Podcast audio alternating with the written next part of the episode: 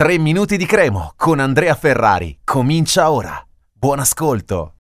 In questo podcast vorrei parlare di due temi che sono strettamente collegati. Una cosa è l'aspetto mentale della squadra e l'altra è la, l'altro tema è la tenuta difensiva di questa squadra, perché sono collegate le due cose, perché la Cremonese prende gol da otto partite consecutive, cioè dalla trasferta di Empoli. L'ultima volta in cui non ha preso gol è stata contro il Milan in casa. C'era ancora Alvini, era ancora dicembre, scusate, novembre, eh, quindi, quindi, è passato davvero molto tempo. Con Ballardini non c'è mai stata la porta inviolata eh, né in campionato né in Coppa Italia.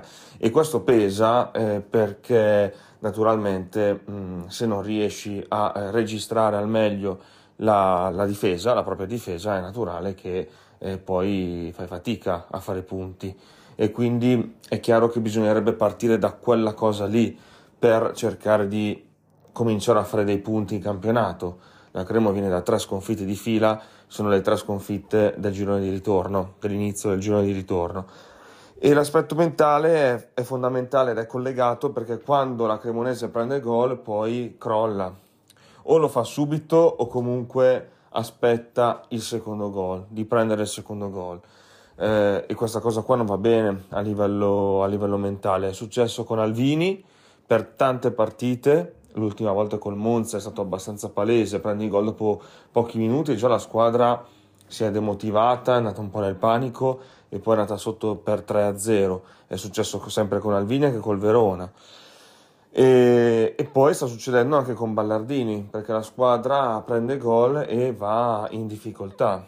Mm, è successo contro il Lecce, è successo anche contro il Napoli, che comunque lo sappiamo, non è che pretendevamo di fare il risultato col Napoli, però anche in questo caso è successo che quando hai preso soprattutto il secondo gol, poi la squadra si è, si è un po' squagliata e poi eh, c'era la netta sensazione che non, eh, non ci sarebbero state possibilità di, di, chiudere la partita in maniera diversa. Era molto più probabile un terzo gol che magari un gol della Cremonese per chiudere sul 2-1, per dire. Quindi mh, mm, sulla testa dei giocatori pesa troppo il fatto di non aver vinto ancora una partita. Leggevamo un'intervista di ieri di Castagnetti che diceva dobbiamo vincere la prima partita, lo dobbiamo per la società, per i tifosi, per la città.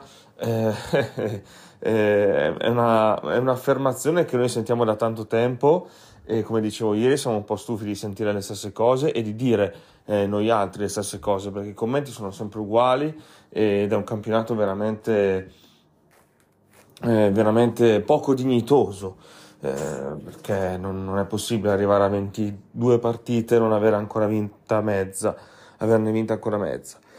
E, e quindi ci auguriamo fortemente che questa cosa migliori, eh, partendo dalla difesa, poi dalla difesa migliorare anche la fase offensiva, poi è chiaro che finché mancano giocatori come Greg ed Essers diventa veramente tosta anche la parte offensiva eh, ed è un problema, è un peccato per la fase difensiva perché tutto sommato singolarmente non stanno facendo male i difensori, però appunto è, cioè non è tanto il loro aspetto tecnico quanto il fatto che una volta preso un gol poi crollino mentalmente e quindi subiscono il resto.